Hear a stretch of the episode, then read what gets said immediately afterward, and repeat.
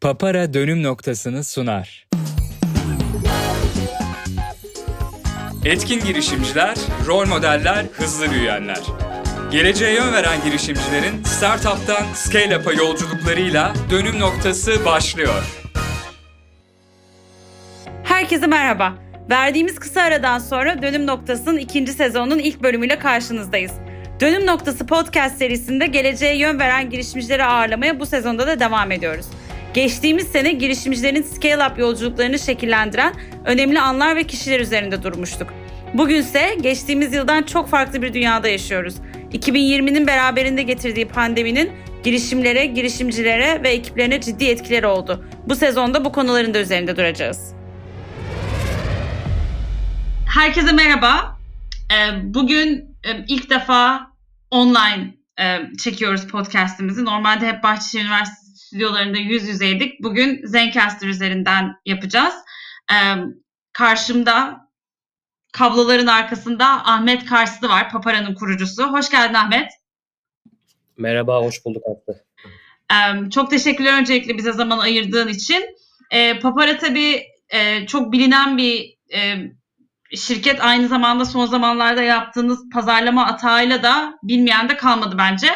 E, ama e, yine de hem seni hem Papara'yı kısaca bir dinlemek isteriz. O yüzden önce senin girişimcilik hikayenle başlayabilir miyiz? Nereden başladın, nereye geldin? Tabii seve seve. Ee, ben sen biliyorsun Aslı herkes için söyleyeyim. Ben aslında hukuk okudum. Ee, 2012'de mezun oldum. Öncesinde Avusturya Lisesi.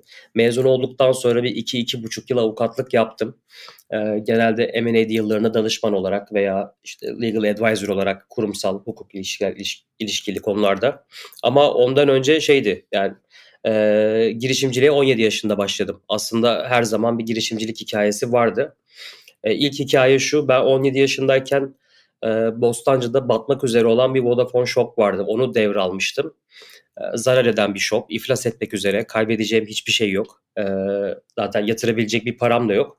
Çok küçük bir borçla başladığım işi iyi bir noktaya getirme şansım olmuştu. 2000 e, yanlış hatırlamıyorsam 2008'de satmıştım o şirketi.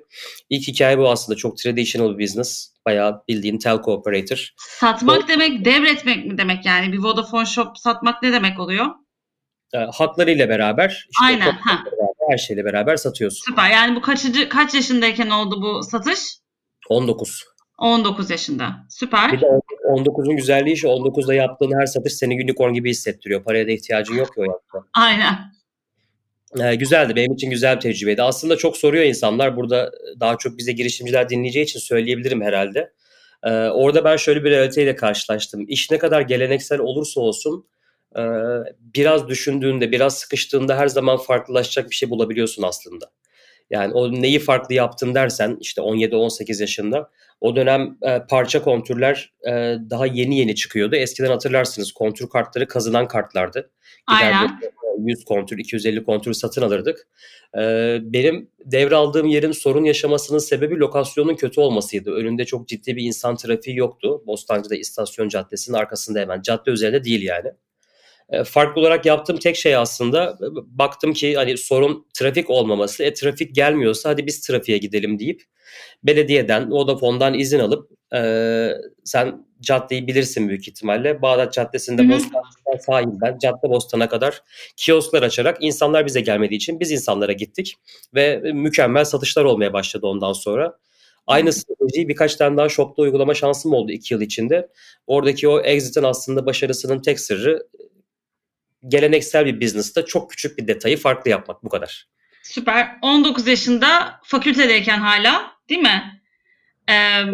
Benim lise 5 yıldı.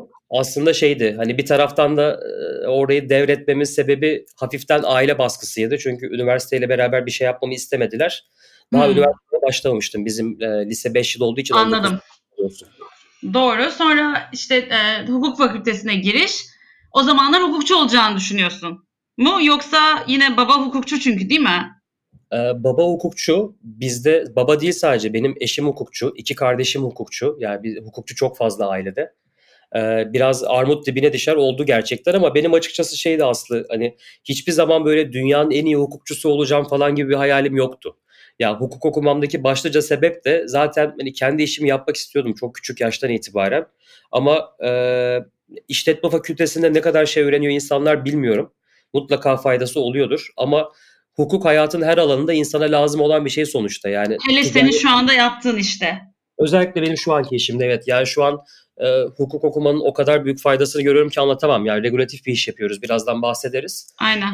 O, o değil sadece. Hayatın her alanında var. Yani bir işe girmek istiyorsan iş hukuku, evlenmek istiyorsun medeni hukuk, bir trafik kazası yaptın ceza hukuku. Hayatın Tamam. her alanında olan bir şeyi detaylı bilmenin bir zararı olmaz hiçbir zaman. O yüzden hukuk okumak istemiştim ben. Ama rahat durmadım. Yani okurken de üniversitede zaten üniversitede de iki şirket yaptım. Hani birisi iyiydi, birisini batırdım vesaire. Gene geleneksel işler. Ama e, hukukun başlıca sebebi işte başka bir işler yaparken bana biraz daha bilgi açısından destek olmasıydı. Çok Süper. sevdim dersi. Çok sevmedim açıkçası. Peki sonra papara fikri nereden geldi aklına?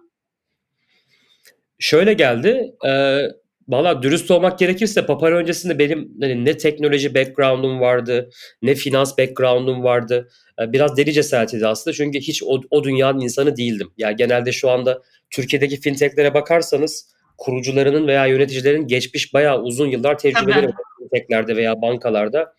Ben galiba bizim sektördeki hem en genç insanım hem de en tecrübesiz insanım. Ha, Bu arada hani biz de böyle ne bileyim hani fikir soruyorlar gençler vesaire. Hani asla bilmediğiniz bir işe balıklama atlamayın. İşte mutlaka gidip o sektörü öğrenin falan gibi e, nasihatler de veriyoruz tabii.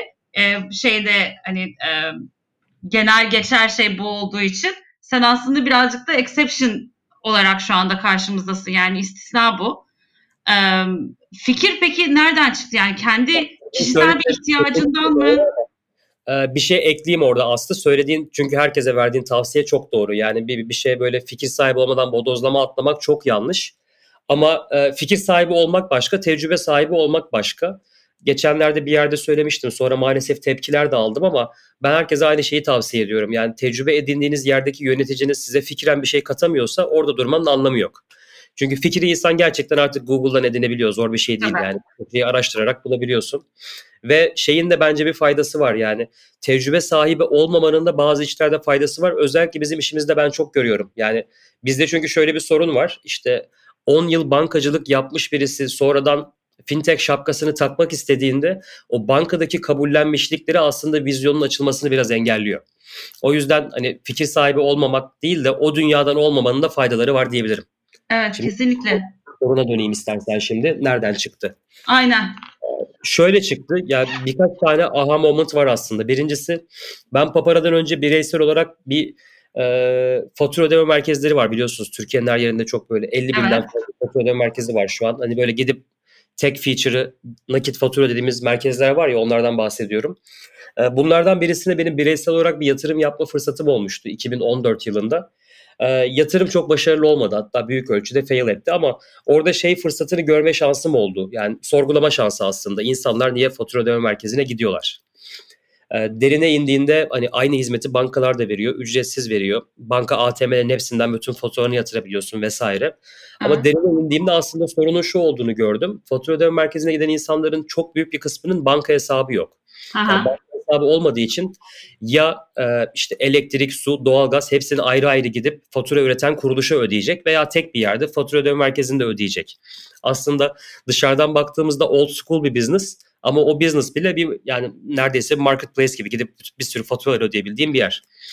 Orada aslında o yatırımla beraber Türkiye'de bizim bu unbank dediğimiz banka hesabı olmayan devasa bir kitle olduğunu fark ettim. Hı. Ama hala çok da büyük bir cesaretim yoktu. Çünkü sonuçta bankalar hedefliyorlar bu kitleyi. Ee, yakalamak çok zor olan bir kitle değil. Özellikle unbank'in içinde underbank dediğimiz yaşı çok genç olan kitle değerli bir kitle. Uzun vadeli de güzel bir yatırım e, bankalar için. Ama bir yerde bir sorun vardı ve yani 2014 yılının sonunda unbank dediğimiz kitle ülkenin yetişkin nüfusunun %60'ından fazlaydı. Ne zaman ne zaman? 2014, Hangisi? 2014 sonunda bu BKM Peki. raporu. Benim şurada şöyle bir sorun var. Ama bir yandan da mesela Türkiye'den bahsederken mesela kredi kart penetrasyonu kötü değil, değil mi?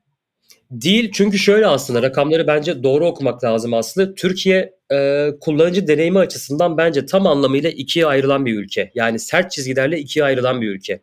Senin etrafında eminim ki banka hesabı olmayan hiç kimse yoktur. Bende Tabii de yok. ki.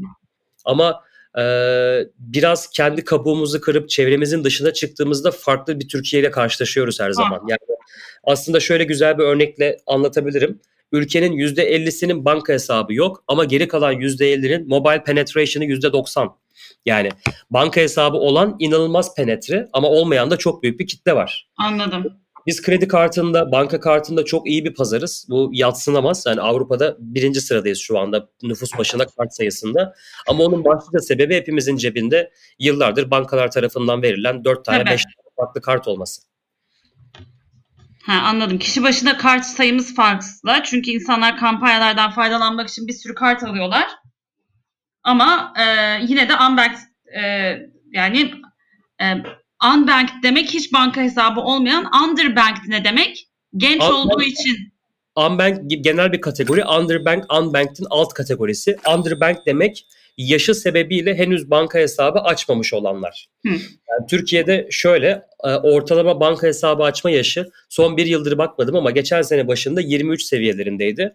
Bu şu demek aslında Türk insanının alışkanlığı ilk maaşını alacağı zaman bir banka hesabı açmak. Evet. Yani ondan önce çok ihtiyaç duymuyoruz. Ee, işte nakit alışveriş yapıyoruz vesaire bi- bi- biliyorsunuz. Ee, böyle genel olarak yani aslında fikrin çıkışı bu unbanked'in gücünü görmemdi. Ama sonrasında bir aha moment daha oldu yani unbanked dediğin e, kafamda hala hep şey endişeleri vardı açıkça söylemek gerekirse. Ee, burada bankalar da varlar. Bankalarla rekabet etmek kolay bir şey değil. Ee, belki benim göremediğim stratejik başka sebepler vardır unbanked'e gitmemekte. Ve pazarda o dönem başka bir iki örnek daha vardı unbanked'e yönelik ürünler geliştiren.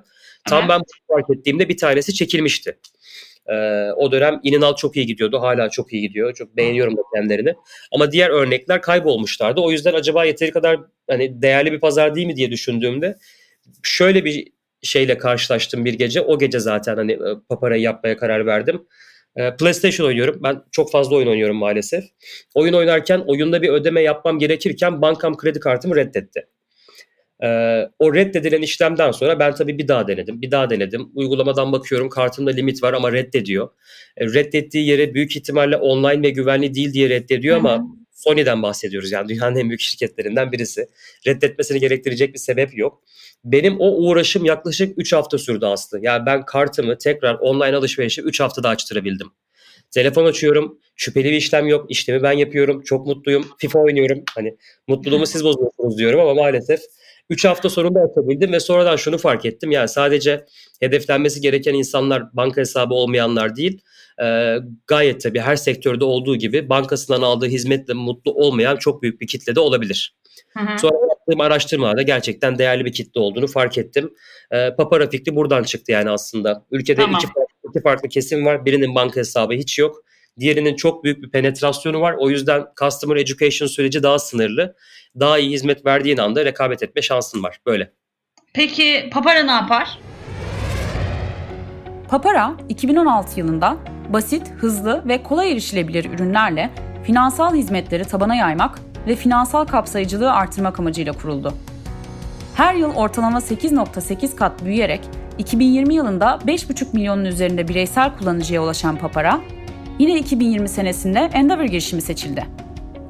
Kurumsal ve sosyal başarıların neticesinde Papara, KPMG ve H2 Ventures tarafından her yıl yayınlanan Global Fintech 100 listesinde yer aldı. Visa tarafından Türkiye'de yılın girişimi seçildi.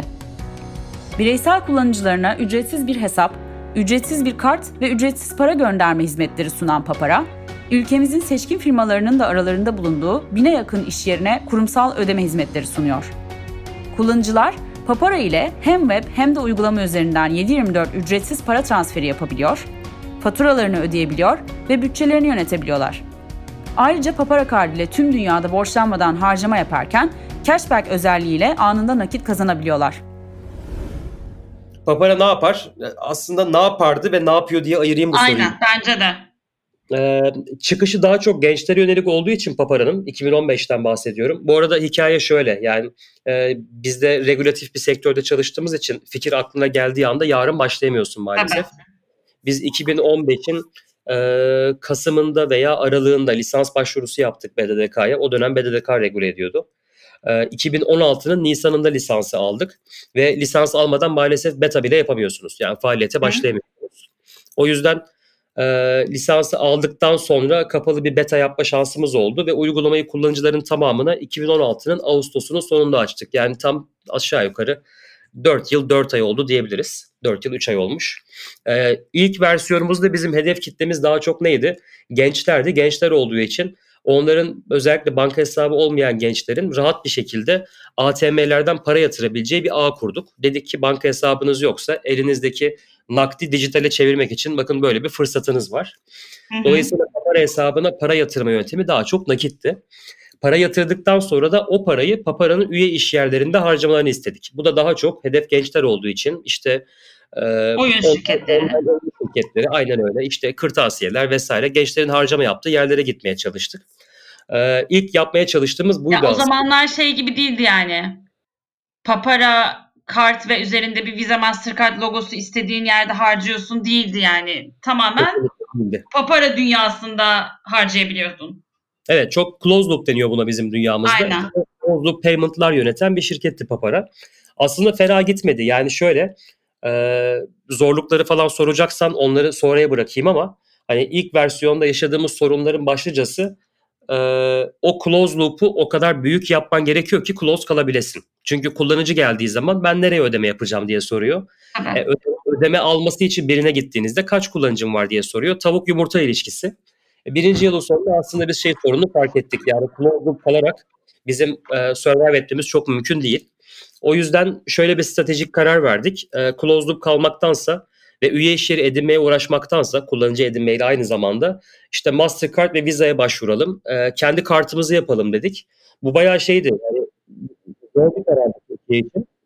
Sebebi de şu, e, Papara'dan önce Türkiye'de kendisi lisans almış banka dışı bir kurum yoktu Mastercard'dan. Yani Mastercard'ı ilk defa biz gidip kapıyı çalıp ya biz banka değiliz ama sizden lisans almak istiyoruz dedik. Aa, Okey. O- o- Onlar da e, gayet güzel bir vizyonla inanılmaz desteklediler bizi. Çok hızlı süreçlerde Mastercard lisans ve sertifikasyonlarını tamamladık. Ve Türkiye'de ilk defa işte banka dışı bir kurum olarak doğrudan Mastercard üyeliğiyle kart çıkardık. Sonrasında Papara'nın gerçekten e, şekli, görüntüsü, hedef kitlesi her şeyi değişti. Kartı eline alan insanlar her yerde ödeme yapabilmeye başladılar. Ve en önemlisi de şu sadece ödeme yapmak değil bizim baştan beri çok değerli bir değer teklifimiz var. 7-24 para transferi. Hala bugün e, Papara'yı aslında şey e, önde tutan ve hızlı götüren ürünümüz para transferi ürünümüz. Papara transferi ürünü yapmamızın sebebi de şuydu. Gene 2015'te o Unbanked'i düşünerek iki lise öğrencisinin birbirine para gönderme şansı olmadığını fark ettik Türkiye'de. Hı hı. Ya survey'i de benim uzakta yapmama gerek yoktu. O dönem iki küçük kardeşim lisede okuyordu. Çocuklar nasıl para gönderiyorsunuz? Abi gönderemiyoruz. Bitti. Yani iki lise öğrencisinin birbirine para gönderememesi büyük bir sorun. Yani çok büyük bir Tabii. sorun. Türkiye Avrupa'da en genç nüfusa sahip biliyorsunuz. En genç nüfus, en büyük unbanked popülasyon ve gerçekten bunlara kimse gidip de siz birbirinize para gönderin dememiş. O yüzden biz ilk para transferi ürününü herkes birbirine rahatlıkla para göndersin diye yarattık.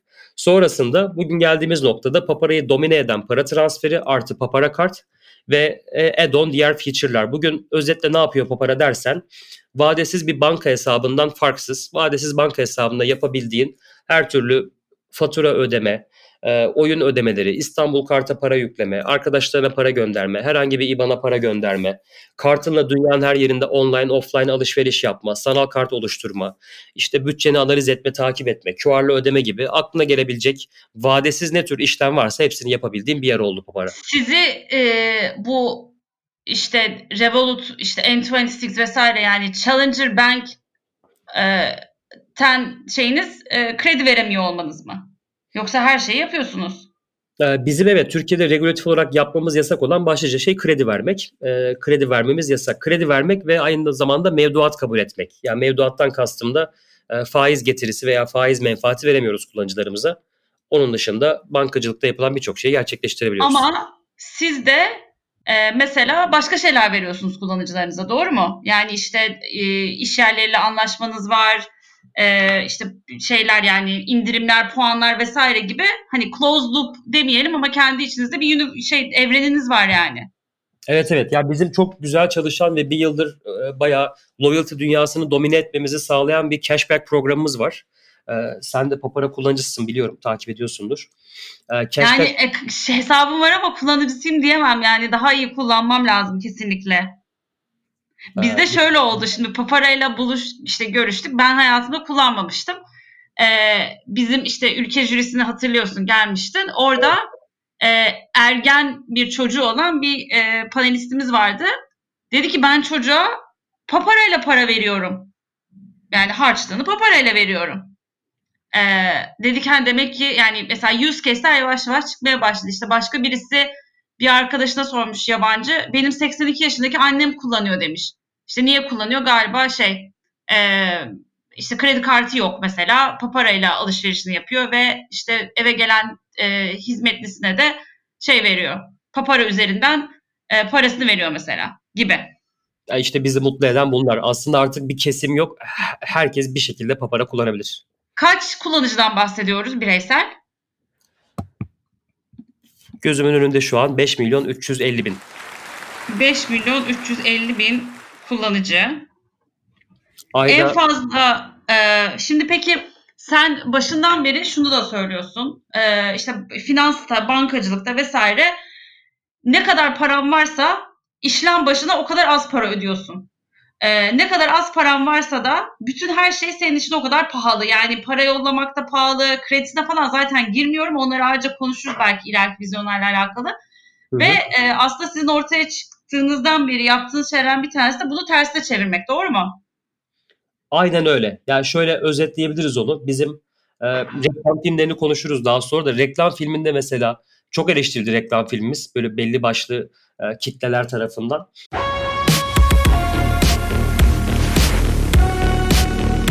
Geçen yaz ne kadar elektrik faturası ödediğine veya geçen ay dışarıda yemeğe ne kadar harcadığına ulaşmak ne kadar zor değil mi?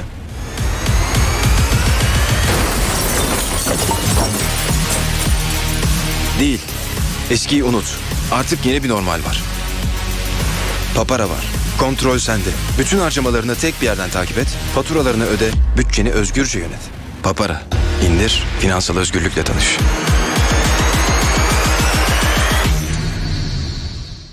Ama reklam filminde fark ettiysen mesela Aslı hiç ürün anlatmadı. Bir duygu anlatmaya çalışıyoruz orada biz. Ya çok yapılan bir şey değil teknoloji dünyasında ürün anlatmaktansa insanlara bir duygu vermek istedik. O duygunun altında da başta yatan anarşist duygular var. Yani bizim reklam filmindeki karakterden giydiği kıyafete kadar, hareketlerine kadar bakarsanız orada aslında bir sisteme meydan okuyan, bir şeyleri challenge eden, e, oynadığı dizilerde de aslında aynı profilde olan bir karakter var. Çok da iyi oynadı sağ olsun. Oradaki vermek istediğimiz duygu biraz baş kaldırıya yakın bir duygu. O baş kaldırının altında da senin sorduğun soru var. Yani açıkçası bizim karşı olduğumuz düzen şu düzen banka hesabında hiç para yoksa genelde Türkiye'de değil bu arada dünyanın her yerinde böyle. Aynen. Banka hesabında hiç para yoksa herkes senden e, işlem ücret, işlem ücretleri alıyor. Ama banka hesabında 10 bin liran, 10 bin doların olsun bir anda bütün ücretler kayboluyor. Biz bunun tam tersi olması gerektiğini düşünüyoruz. Yani hesabında para olmayacak derecede e, maddi olarak yeterli seviyede değilsen insanların sana ücretsiz hizmet vermesi lazım. Bir seviyedeysen fair enough ücret ödemen lazım. Ya bu dünyanın her yerinde böyledir işte e, diyeyim, restorana gidersin işte durumun iyiyse onu yersin değilse başka bir şey yersin. Hani küçük şey dönemleri olmuştur işte e, bugün mecbur tavuk döner yiyeceğiz dönemleri. Öyle yani neye, neye efor edebiliyorsan o şekilde kullanırsın ama bankacılık öyle bir sektör değil. Yani bankacılık insanların kullanmakta kullanmak zorunda olduğu bir sektör. Bugün şöyle düşün. Evinin kirasını ödeyeceksen bankayla ödemek zorundasın kanunen. Veya maaşını alacaksan birisinin senin banka hesabına göndermesi lazım o maaşı. O yüzden kullanmak zorunda olduğum bir şeyde o fee structure'ın gelir düzeyine bağlı olmasını biz kabul etmiyoruz. Biraz bunu challenge ediyoruz. Peki nasıl para kazanıyorsunuz o zaman? Bu çünkü e, en e, şeyi de aslında sonra yani 5 milyonu bulduktan sonra artık bunun şey falan kalmamıştır. Yani demografisi işte sosyoekonomi A'sı B'si C'si falan ama e, yoğunlukla yola çıktığınız segment işte gençler vesaire ise e, geldiğiniz noktada birazcık daha e, şey hani hayat hani bu bahsettiğimiz daha varlıklı kesimden ziyade birazcık daha e, günden güne yaşayan insanlardan bahsediyorsak eğer e, evet. e, bunlardan da fi almıyorsan yani değil mi şey e, para transferinde vesairede nasıl para kazanıyorsunuz? birkaç farklı gelir var. Bir de görünmeyen gelirleri var Papara'nın. Ee, demografik soruya şöyle bir kabaca cevap verebilirim. Kullanıcıların, aktif kullanıcıların e, neredeyse %60'ı 19 ile 35 yaş arasında. Yani aslında tam olarak bahsettiğin kitle beyaz veya mavi yaka. Daha çok yaşı genç olan beyaz veya mavi yaka. Şimdi bizim e, görünmeyen gelirlerimiz şunlar. E, takas geliri diye bir geliri var bankacılık sisteminin ve finans sisteminin içinde. Siz eğer siz görmeseniz de kartınızla yaptığınız her alışverişte biz alışveriş yaptığınız yerden bir gelir elde ediyoruz. Yani Tamam, sen evet. Aynen papara kartınla gittin. E, hepsi buradan bir alışveriş yaptın. 100 TL'lik bir alışveriş. O 100 TL'nin yaklaşık 1 TL'si hepsi buradanın bankası tarafından bize ödeniyor. Bu kart kabul eden kuruluşun kart çıkaran kuruluşa ödediği bir hı. Ee, buradan gelirimiz var. Bunun dışında kurumsal gelirlerimiz var. Ya bizim işte Uber'den Yandex'e kadar veya işte gene E- Endeavor girişimlerinden biri olan Falahattin'e kadar üye iş yerlerimiz var. Onlardan elde ettiğimiz gelirler var. Bir de biz Papara'nın bireysel ve ticari kullanımını birbirinden ayırıp para transferi ticari bir kullanımsa orada gelir elde ediyoruz. Hı. Yani çünkü ticari kullanım aslında bankadan aldığınız POS'un karşılığında olan bir kullanım. Bankadan ücret ödüyorsanız veya işte ödeme kuruluşlarında PSP'leri ücret ödüyorsanız aynı şekilde Papara'ya da ödüyorsunuz. Anladım. Okey. Peki şimdi siz 4 yıl önce bu işi kurdunuz. Hani birazcık daha o zamanlar e, dijital cüzdan vesaire hani bu kadar böyle hayatımızda olan şeyler değildi. E, işte bir- online alışveriş ve yani hani bu e, şeyde e, yaş grubunda evet ama yine de hani böyle e, halen daha emekleme aşamalarındaydık ki işte 8 ay mı oldu? Pandemiyle beraber birçok şeyle karşılaştık. Ee, Covid nasıl bir e, şey getirdi size? E, farkın, farklılık, farkındalık, rekabet avantajı, dezavantajı. Yani e, inkar edemeyeceğim. Covid bize çok yaradı. Hı Ee, hı. Kimse istemez yani devam etmesini, kalmasını, insanların hastalanmasını vesaire ama Covid'de edindiğimiz bazı alışkanlıkların devam etmesini ben e, şahsen bekliyorum. Bunlar neler dersen işte ödeme alışkanlıkları tamamen değişti. Yani 5 yıldır e, işte bütün bankalar, BKM, e, hatta Merkez Bankası yani birçok kamu kuruluşu ve özel kuruluş insanları temassız ödemeye sevk etmeye çalışırken e, nedense Türk insanında o deneyim tam olarak oturmamıştı. Ama şu anda baktığımızda ben e, geçenlerde işte Migros kasasında bir 5-10 dakika takıldım. Hani insanları izleyeyim diye sadece. Herkes temassız ödüyor. Herkes değil mi? Herkes istisnasız yani e, o ödeme alışkanlıklarının değişmesi açısından Covid gerçekten hani ne kadar kötü yanları olsa da insanların gözünü açması için bir sebep oldu diyebilirim.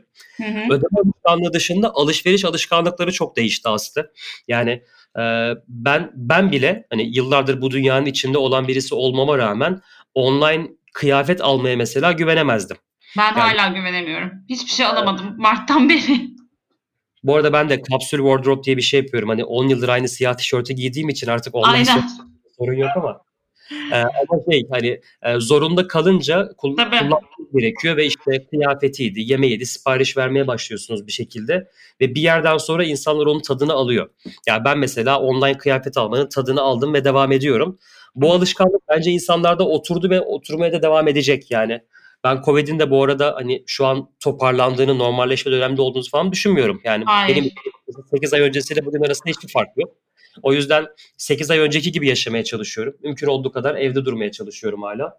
Ama e, işte insanların deneyimini değiştirmek için çok güzel bir fırsat oldu mu oldu. Bunlar bu şekilde kalır mı? Bence çok büyük ölçüde kalacak. Yani geçenlerde e, şeyi dinleme şansım oldu. Nazım Salur'un bir e, konuşması vardı. E, Getir'in pandemi öncesinde büyük ölçüde e, işte atıştırmalık vesaire gibi işte zorunlu olmayan gıdalar için kullanıldığını öğrendim kendisinden. Hı Ama pandemiyle beraber siparişlerimizin yanlış hatırlamıyorsam %70'inden çoğu dedi.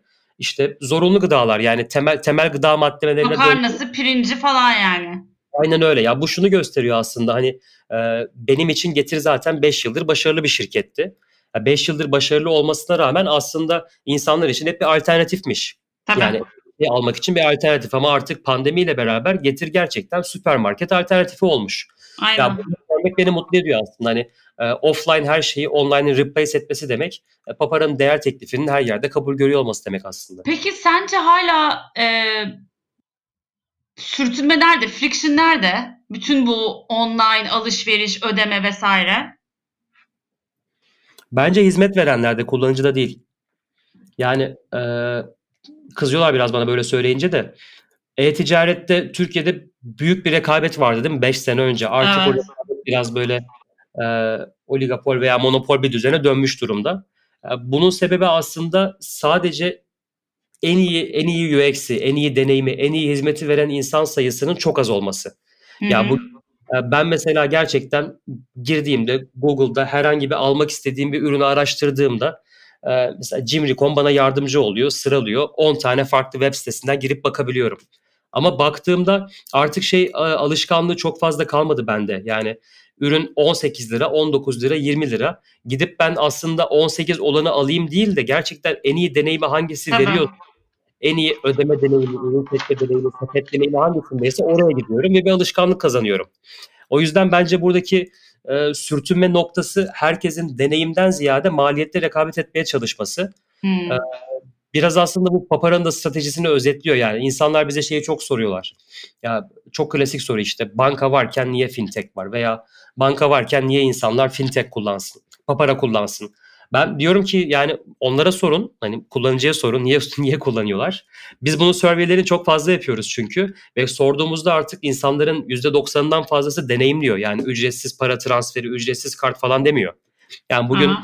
aslında bizi değerli kılan şey şu. Hesabına yüz tanımayla girip girdikten sonra sadece 4 klikte istediğin kişiye para gönderebilmen bir marifet bence.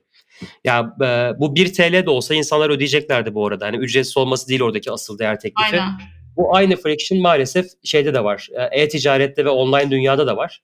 Bugün baktığımız zaman işte e, birkaç yıldır çalışan mesela süpermarket tarafında işte e, getir vardı, iste gelsin vardı, e, işte yemek sepeti bana bir yaptı. E şimdi alternatifleri oluşuyor her geçen gün. İnsanlar orada bir fırsat gördüler çünkü. Eminim ki 2021 sonuna kadar 10 tane daha süpermarket çıkacak. Trendyol Ama- bile girmiş yemek ya da girecek diyorlar ya da girdi galiba.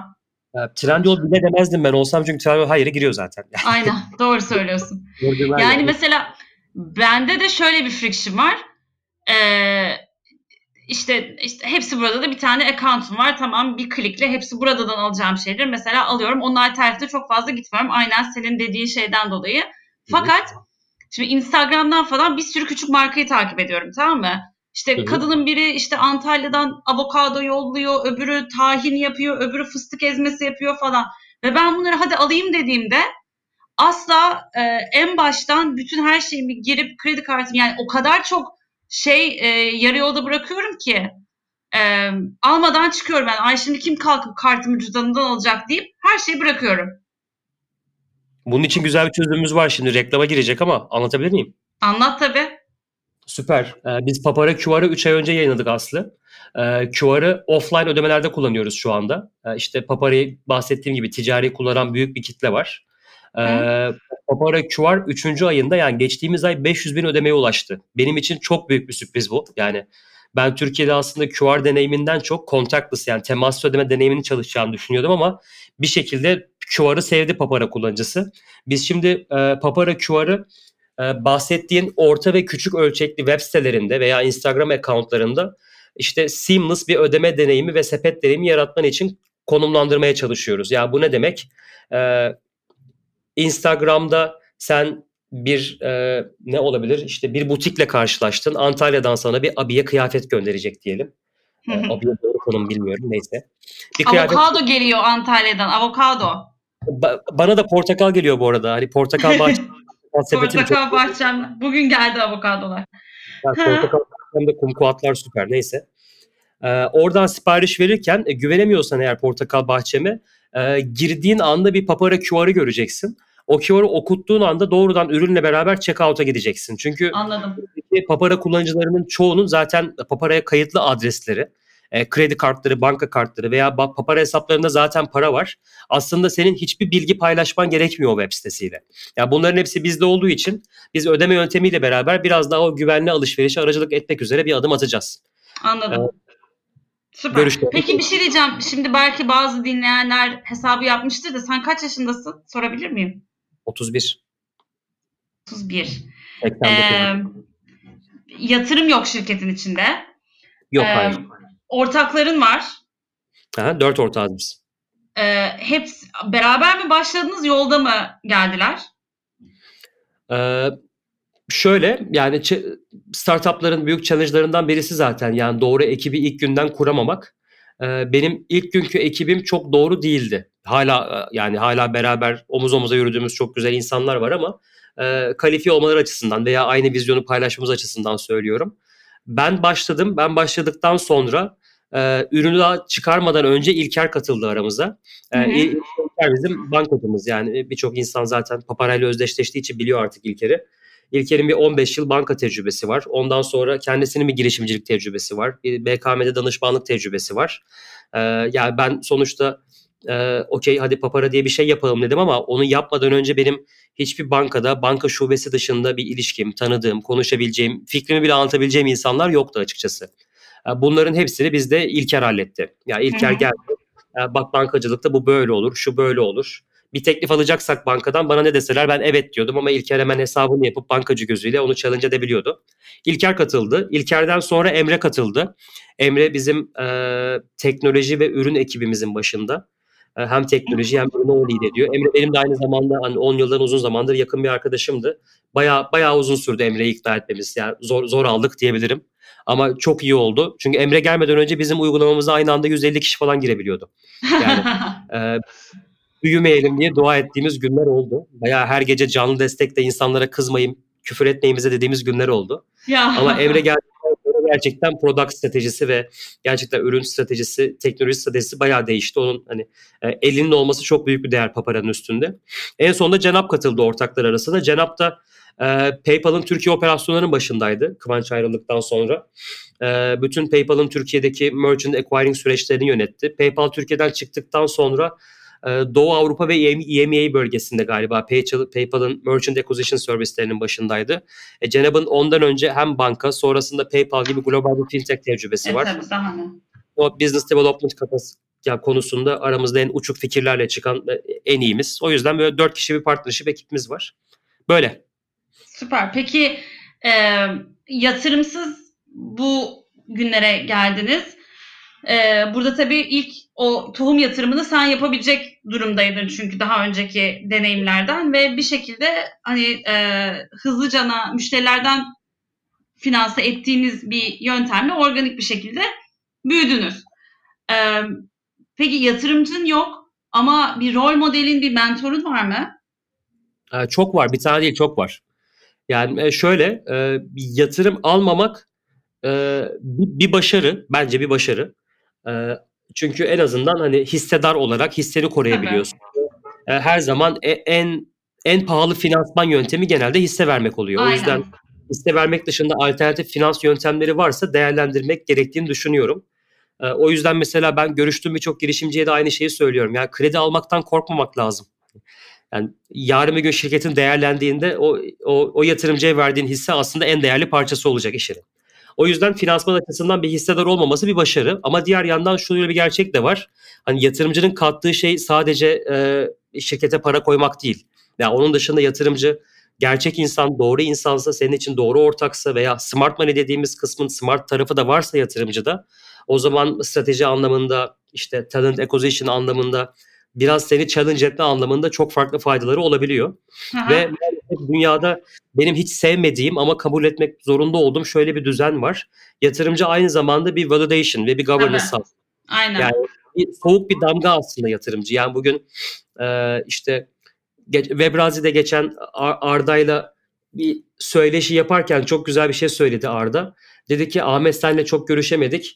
İşte başkalarıyla çok görüşüyoruz. Çok konuşma fırsatımız olmuyor. Çünkü onlarda çok yatırım haberleri var. Çok görüşüyoruz. Evet. Aslında bu, bu global bir düzen yani yatırım aldıkça konuşuluyorsun, yatırım aldıkça Aynen. haberleri yapıyorsun, yatırım aldıkça daha çekici geliyorsun insanlara. Ama e, bilmiyorum yani biz şu anda e, finansal olarak yatırım almadığımız için çok mutluyuz. Ama yani her ay herhalde e, 20-30 tane yatırımcıyla da görüşüyoruz. Para dışında bir şeyler katabilecek birine inanırsak eğer yatırımcı olarak da alabiliriz. Hiçbir engel yok yani. Peki rol model mentor konusunda ne demek istersin? Benim birkaç tane mentorum var. Bu mentorların benim iki tanesi çok yakın arkadaşlarım. Bunlar böyle paid position'lar falan değil tabii ki. Tabii. He- hepsi süper insanlar. İşte çok sık görüştüğüm, fikir aldığım insanlar var. İşte e, isim de söyleyebilirim bu arada tanıyorsunuz yani Bora benim yan komşum. Bora Yılmaz, Revo'nun eski partnerlerinden. Aha. Ee, Bora özellikle VC dünyasında bana çok yardımcı oluyor, çok akıl veriyor, çok e, faydasını görüyorum onunla konuşmanın. Papara'yı bir de Bora Yılmaz'a sorduk. Bora hem Ahmet'in eski komşusu hem de bir yatırımcı gözüyle değerlendirmelerini paylaştı. Ahmet'le bir yatırımcı olarak e, Papara sebebiyle tanışmış oldum birkaç sene önce. E, hızla büyüyen bir şirket olarak tabii radara girmesi kaçınılmazdı. Ama sonrasında da şans bir komşu olduk. E, bu vesileyle de içinde ciddi tavla kapışmalarımızın olduğu ve benim de çok keyif aldım. Pek çok sohbet fırsatımız oldu. E, böylece de onu biraz daha yakından tanıma imkanım oldu. Bunların dışında Ahmet'i hani bana bir girişimci olarak birkaç kelimeyle tarif et deseniz sıralama şeklinde değil ama e, öncelikle vizyonerliğini söylerim sanırım.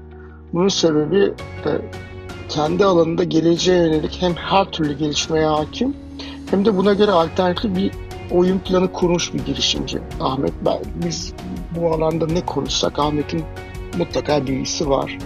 E, yeni çıkan, gelen. E, ikinci olarak söyleyebilirim ki e, uygulama yani execution yetkinliği çok yüksek bir girişimci Ahmet. Hayallerini ve şirketin yapması gerekenleri sahaya vakit kaybetmeden e, ve de doğru ekibi yanına alarak hızla yansıtabiliyor. E, konuştuğumuz birçok şey için çok hızlı e, planlarla sahaya yansıdığını e, zaman içerisinde görebiliyorum.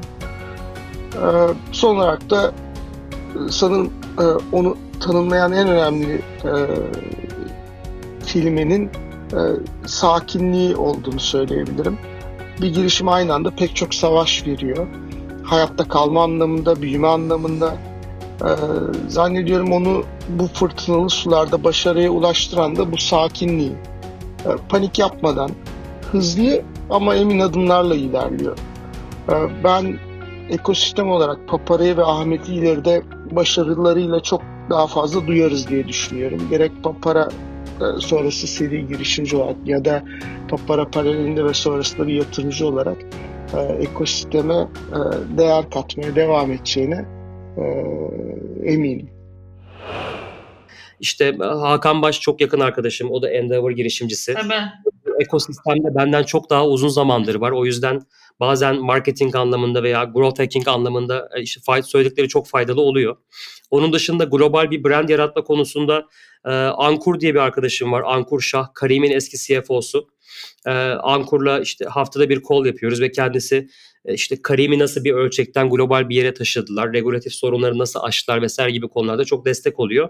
Bu şekilde aslında işte 5-6 kişilik bir grubumuz var. Ben e, hepsi yakın arkadaşımız olduğu için başım sıkıştığında her konuda soruyorum. Sormaktan da gocunmuyorum. E, benim etrafımdaki insanların çoğu zaten Papara'nın finansallarına kadar her şeye hakim. Hani biz e, regulatif bir sektörde çalıştığımız için bizim finansallarımız BDDK'nın web açık değil mi? Aynen. Hani saklayacak bir şeyimiz yok. Business çok transparent. Ben hani bazen böyle etkinliklere katıldığımda sahneden indiğimde gençlere bile soruyorum var mı bir tavsiyeniz ne yapalım konuşalım diye. Bana her hafta en az LinkedIn'den 10 tane öğrenci farklı yerlerde okuyan şöyle bir fikrim var diyordur. Bugüne kadar kimseye de dönmemezlik yapmadım. Ya harika. Peki e, kaç kişi şu anda Papara?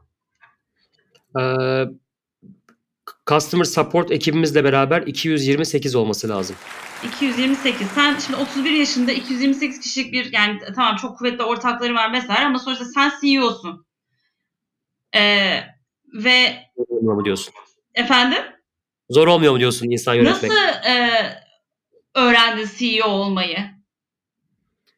Ee, CEO ol- olmaz doğulur diye bir şey yok bu arada. Bazı insanlar böyle olduğunu düşünüyor. Doğuştan yönetici falan derler ya. Aha. Ee, ben doğuştan yönetici değilim. Bunların hepsini zamanla okuyarak, görerek öğrenmeye çalıştım. Ya şöyle Aslı, benim Papara öncesindeki deneyimlerinde hep yöneticilik sıfatım vardı. Ama bunların e, işte en büyüğü herhalde 20 kişilik şirketlerdi. Yani Aynen. böyle daha önce yönetmemiştim.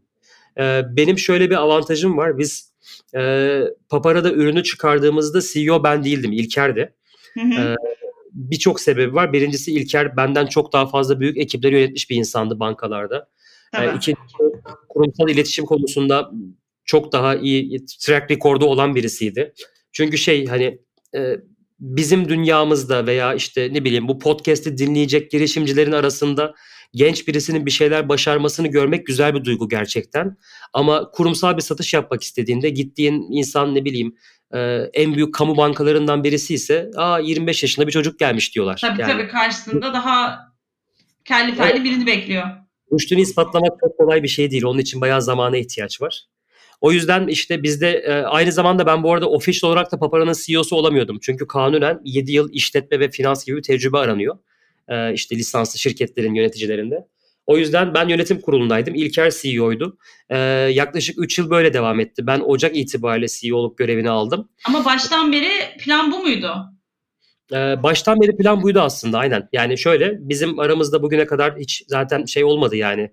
Ee, co-founder'lar arasında yetki tartışmaları başlıyorsa o, o business büyük ihtimalle yarın bir gün başka sorunlara gebe demektir. Yani biz e, dördümüz aslında arkadaş olmayı başarabilen bir ekip olduğu için şu an iyi gidiyoruz. Hiç sorun yaşamıyoruz.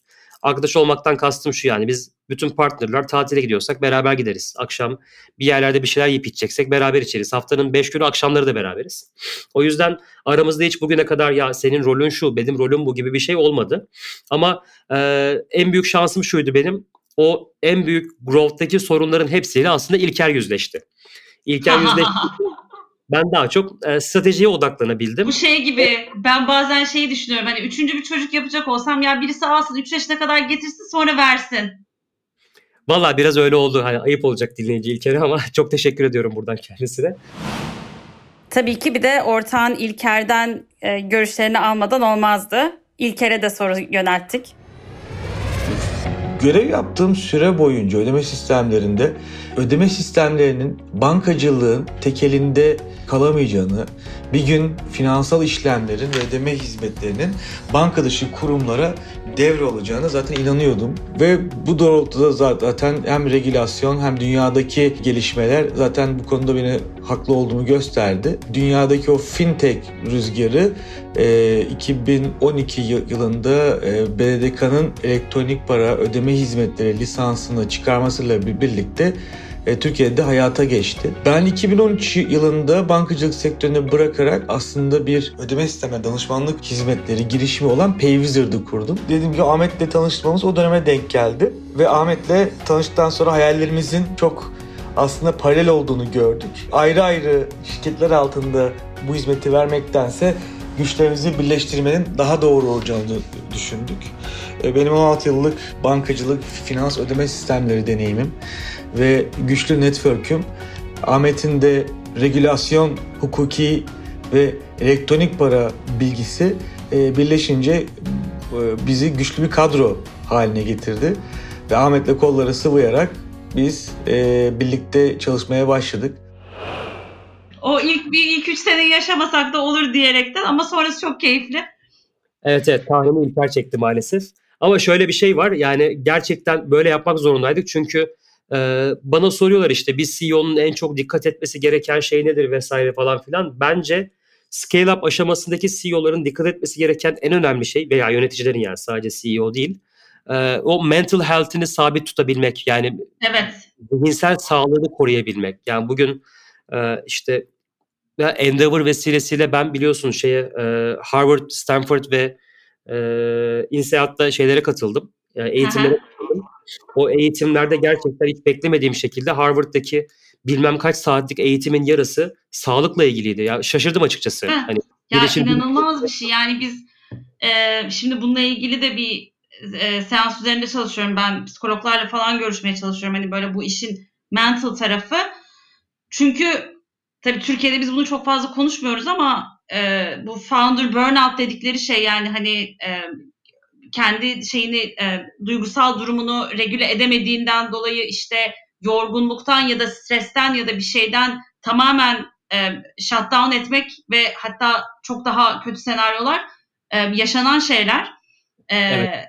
Ve yani zaten hep işte e, San Francisco'ya falan gittiğinde şeyi görüyorsun yani işte bu mindfulness yok efendim sabah 6'da kalkalım kampa gidelim işte doğayla bir araya gitti falan. Hani bunlar aslında birazcık da bence bu yüzden.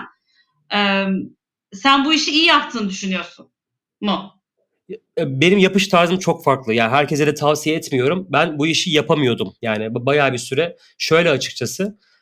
Şimdi scale up aşamasındaki bir CEO hem günlük operasyonun en derinine kadar gir- girmişken hem de aynı zamanda stratejik kararları doğru ölçekte veremeyebilir. O yüzden benim stratejiye odaklandığım, İlker'in business'ı yönettiği bir ortamda çok rahattım. Ama sonrasında üzerimdeki rol artınca açıkçası ben de zorlandım. Yani zihinsel bir sorun yaşamadım ama işte fiziksel yorgunluğun getirdiği ben de bazı sağlık sorunları yaşadım. Ama sonrasında şunu fark ettim Aslı. Yani o mindfulness için herkes için ortak bir doğru yok. Yani ben E, çok tabii. denedim. yani meditasyonlar, yogalar, pilatesler, sporlar, sabah 6'da kalkıp koşmalar falan. Ya ben kafamı kimse kusura bakmasın FIFA oynayarak boşaltıyorum. Yani her akşam yarım FIFA oynuyorum ve gerçekten beni ayakta tutan da o.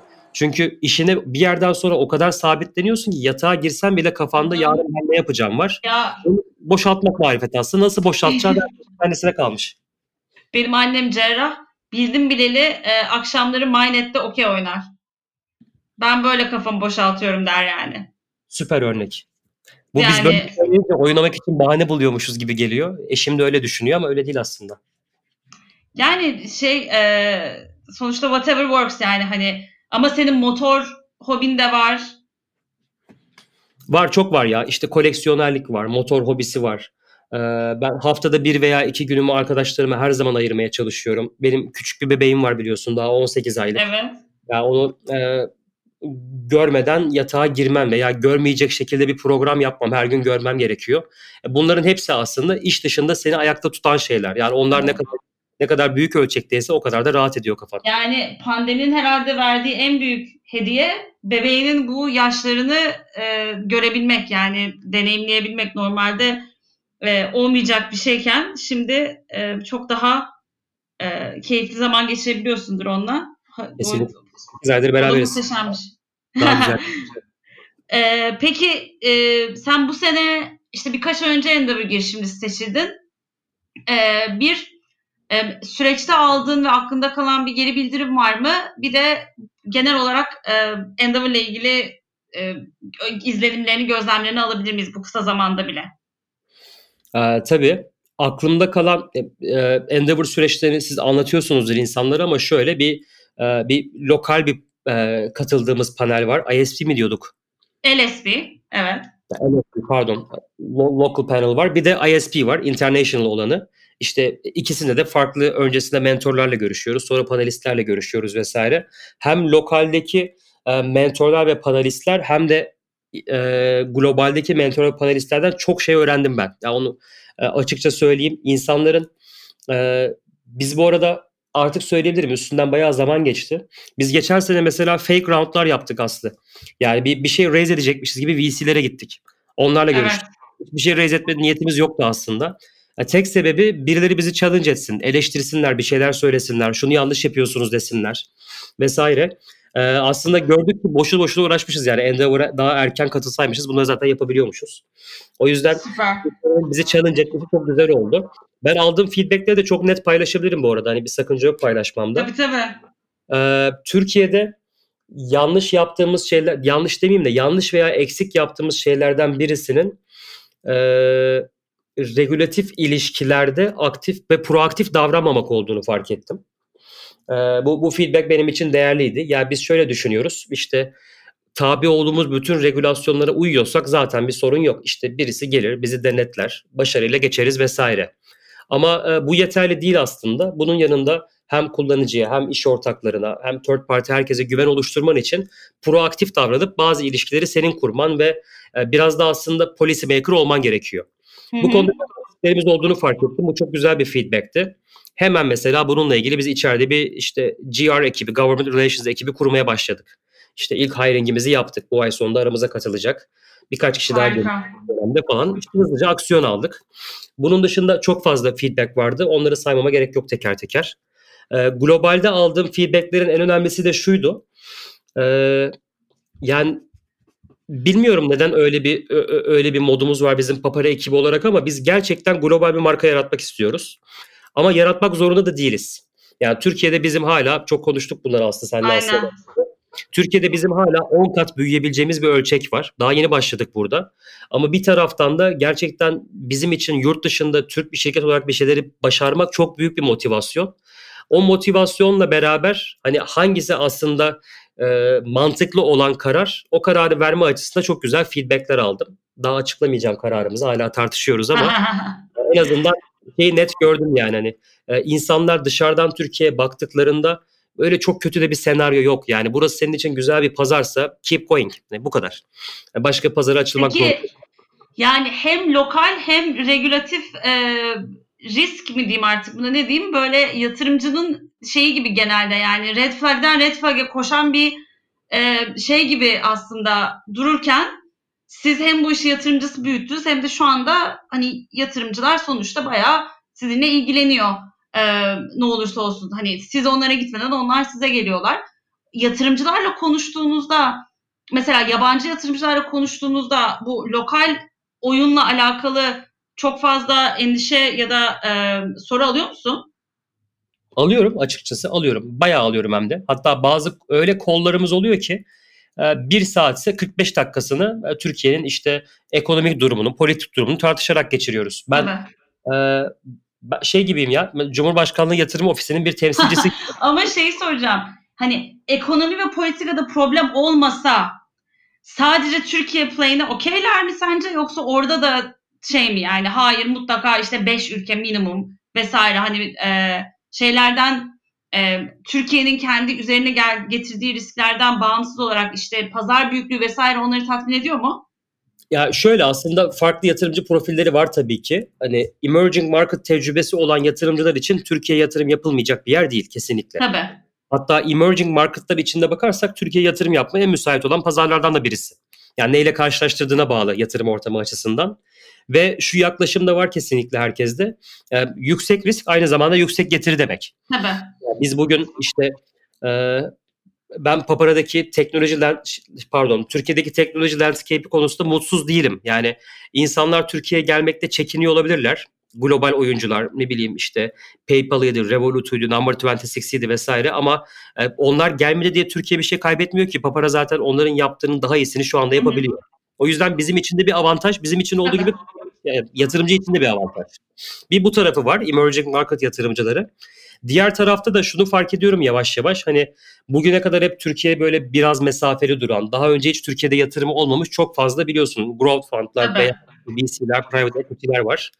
Ee, bunlar iki yıl önce mesela bizim için erişilemez insanlarken artık öyle değil. Yani bugüne kadar bizim mail attığımız veya işte Endeavor'ın link ettiği ama görüşemediğimiz hiç kimse olmadı. Sebebi şu, pandemi yatırımcıya da aslında şunu gösterdi. Dünyada risksiz bir yatırım veya risksiz bir coğrafya yok. Yani belki bundan 5 sene önce ne bileyim Amerikan American Airways çok güzel bir yatırım ürünüydü.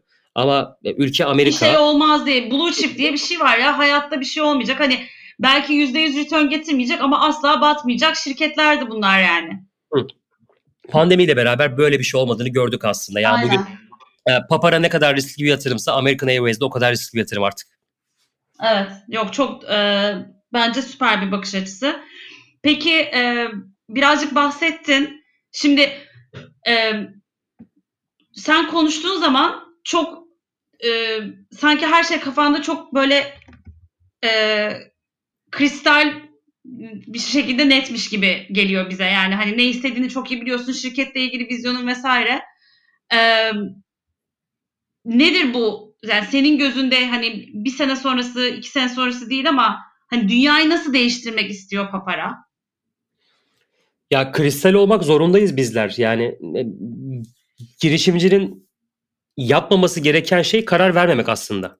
Değil mi? Yani- evet. Ver, kristal olsun. Hani yolun net olsun. Bırak yanlış yol olsun. Sorun değil. Hani yürüyememektense yanlış bir yere yürümek daha mantıklı. Çünkü biz neyle gurur duyuyoruz her zaman? İşte daha agile'ız, daha hızlıyız, daha çeviyiz vesaire. Ee, Okey yani basit bir karşılaştırma. Ee, aynı konuda Papara ve bir banka bir şey yapmaya karar verdiler diyelim. Ee, bizi zaten güçlü kılan şey karar verme süremizin yaklaşık 24 saat olması. Yani biz bir şey tartışıyorsak eğer işte partnerlar, bütün e, C-level yönetim ekibimiz e, bir Teams call yaparız. Ee, belki bir gün iki gün bir şeyleri tartışırız aramızda ama ya o karar birkaç günde verilir. Hızlı karar vermek büyük başarı o yüzden. Ha, yanlış karar vermekten de niye korkmuyoruz? O yüzden hani crystal clear bir roadmap var önümüzde. Yanlış karar verdiysek de ondan dönmemiz gene iki gün. Yani biz Hı hı. abi yanlış yaptık yöneticilerimiz bizi eleştirecek anlaşılmasın 3 ay bunu gizleyelim diye bir şansımız yok ki. Kendi işimiz zaten. Ya o yüzden e, yatırımcı olmaması da bugüne kadar bizim başarılı olmamızın sebeplerinden birisi. Yani her zaman kendi paramızı harcadık sonuçta ve kendi paran olduğu için kat be kat daha dikkatli harcamak zorundasın. Karar verirken 100 kat daha inceleyip sık dokuyorsun ama hata yaptığında da raporlayacak kimse olmadığı için çok hızlı dönebiliyorsun o hatadan. O yüzden e, crystal olmak her zaman en iyisi. Yanlış karar da olsa karar vermek doğru olan. E, neyi değiştirmek istiyorsun dersen bir düzene meydan okumak gerçekten benim bireysel olarak çok hoşuma gidiyor.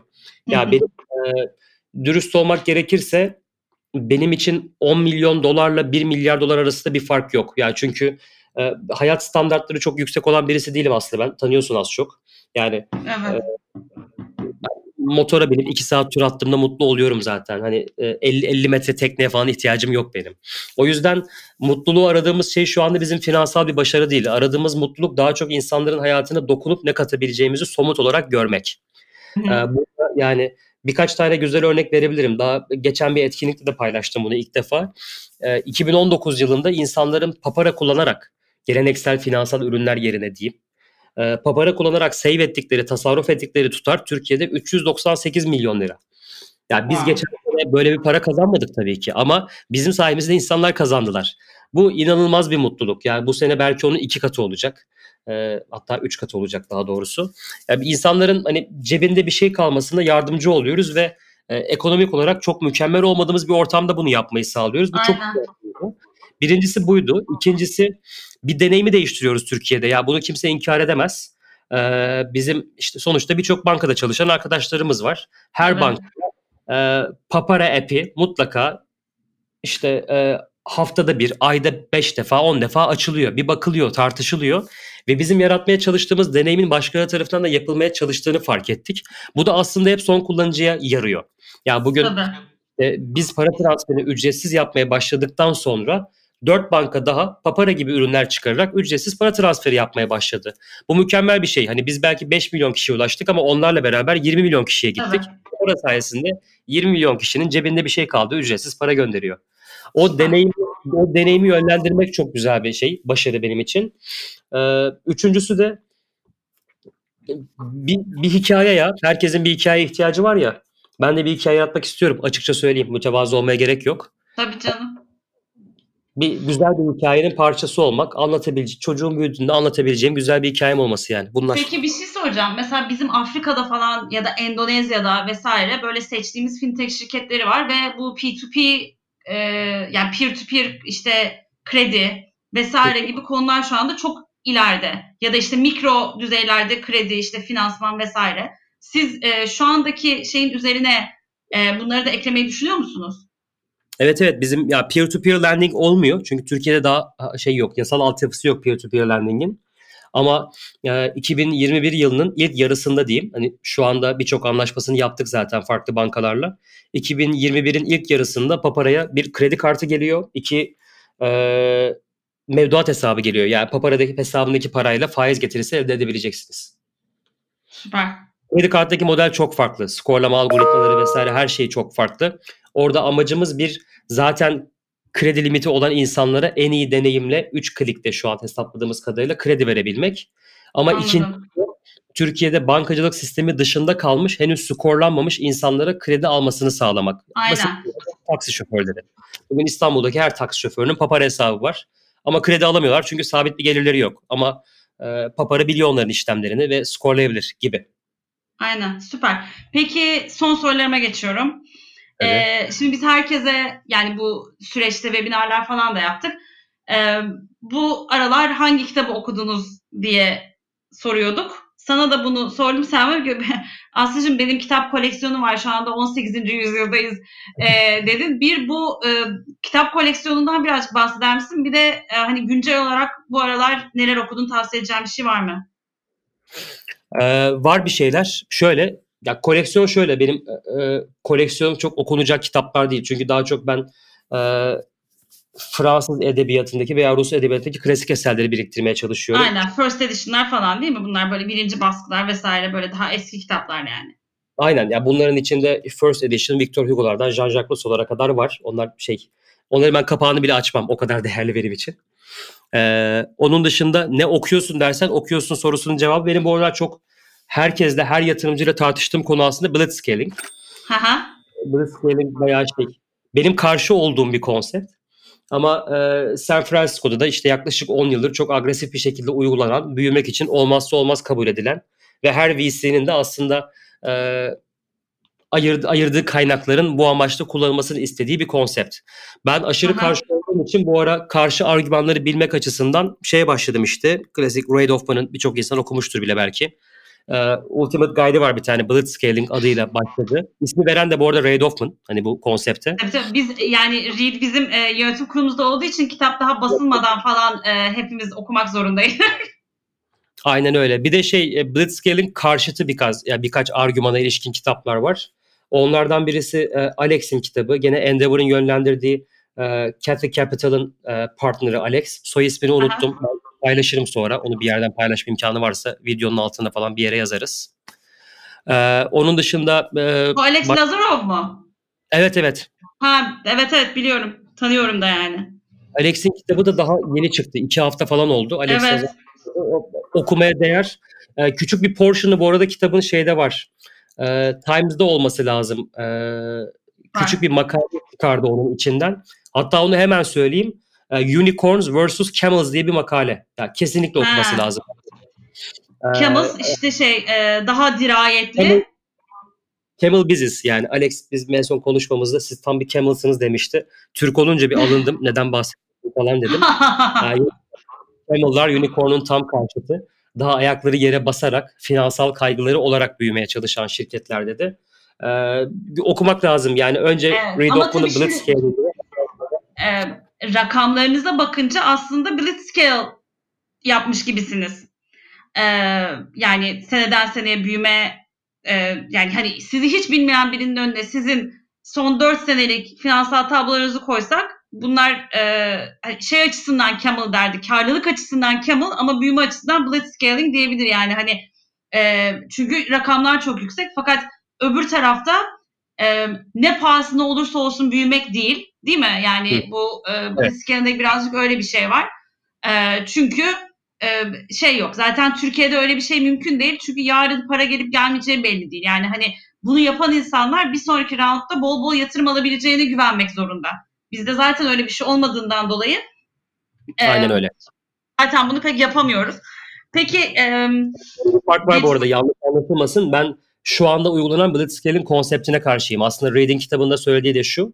Hani bizimki de evet Blitzscaling'e yakın ama bir taraftan unutmaman gereken şey hani senin karlılığa giden e, clear bir yolun olması lazım. E, clear Aynen. bir yol yok. Şuursuzluk aslında. Böyle kapatayım bu konuyu. e, peki seni geceleri uyanık tutan bir şey var mı? İşte 18 aylık bebek var. da uyanan. Ee, yok ya aslında şey uykularımı kaçıran, kafaya taktığım, sorun ettiğim falan bir şey yok. Çünkü şey e, bir, bir sorun varsa onu onu o gün çözmeye çalışıyorum genelde. Çözemediysem yatağa girmiyorum zaten. O yüzden uykum kaçmıyor. Aa, peki nasıl uykuların genel olarak bebek dışında? Ee, ben şeyim güzel bir örnek değilim bu konuda. Ee, az uyuyan ve geç uyanan bir insanım. Yani ben genelde açıkçası uyku düzenim e, 3-8.30 gibi. 2.5-8.30 veya 8.30. Biraz gece çalışmayı çok seviyorum. Kendi başıma kaldığım için de çok rahat çalışıyorum. Ee, gündüz haliyle şey yani ofiste tek başıma kalmak olmuyor hiçbir zaman. O yüzden yani stratejik kararlar verilecekse mesela ben de akşam herkes uyuduktan sonra 10'da 11'de verilir. Anladım. Yok bence birçok e, şey böyle zaten. E, ne denir? E, şey. e, Evet. Bu çalışıyor. bu. Ekip ve girişimci. Founder'larda bu var yani. Çünkü şey e, of yani odaklanmak için o zamana ihtiyacın var ve bugün içinde olabilecek bir şey değil.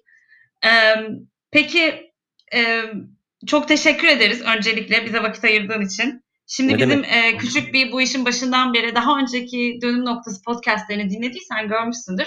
E, kum saati diye bir bölümümüz var. Ben sana bir kelime söylüyorum. Sen de aklına ilk gelen şey reaksiyonu veriyorsun. Bu arada arka taraftan Kelimeyle mi? çocuğunun adını öğrenmek için acayip bir operasyon yürütmeye çalışıyorum burada ve asla öğrenemedim. O yüzden onu soramayacağım. Ama oğlunun adı ne? Doğu. Doğu.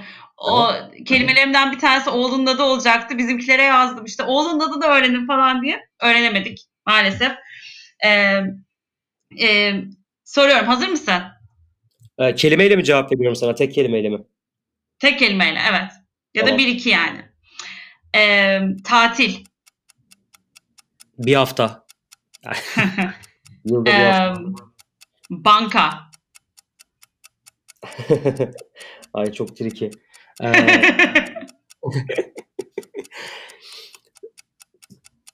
borç yani açıkça söyleyeyim borç geliyor aklıma. Borç. Oo. Ee, Avusturya Lisesi. Ee, Schwester Petra yani açmam gerekecek galiba bunu. Western k- kız ne demek? Kardeşlik falan Aynen. mı? Sister demek. Bizim Av- Avusturya Lisesi'nde küçük bir çapel olduğu için bir de Schwester Petra vardı. Hani okulun rahibesi aslında. Ee, nedense bir fikrim yok yani Avusturya Lisesi gözümün önüne o rahibemiz geliyor. Süper. Ee, papara. Ee, ya başarı diyeceğim. Net net başarı. Süper. mütevazı Emeklilik. başarı örneği. Emeklilik 45.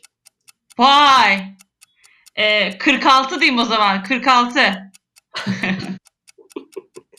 50 metrelik tekne diyeceksin şimdi. Yok 45 yaş ya başka bir şey değil. 45 demek. Anladım. Hayır işte 46'da ne olacak onu merak ediyorum emeklilikten sonra.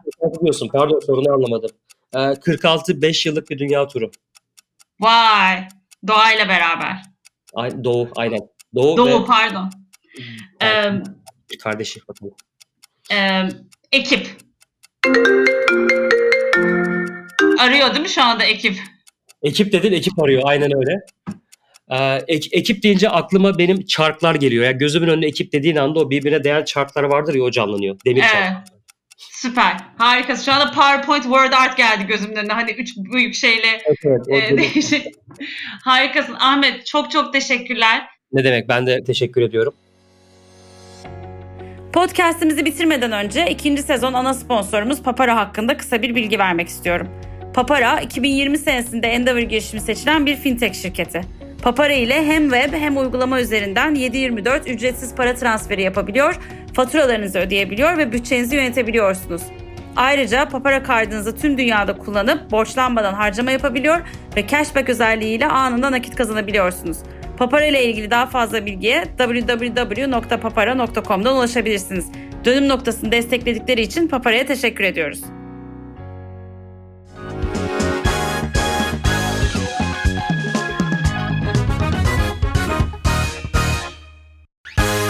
Papara dönüm noktasını sundu.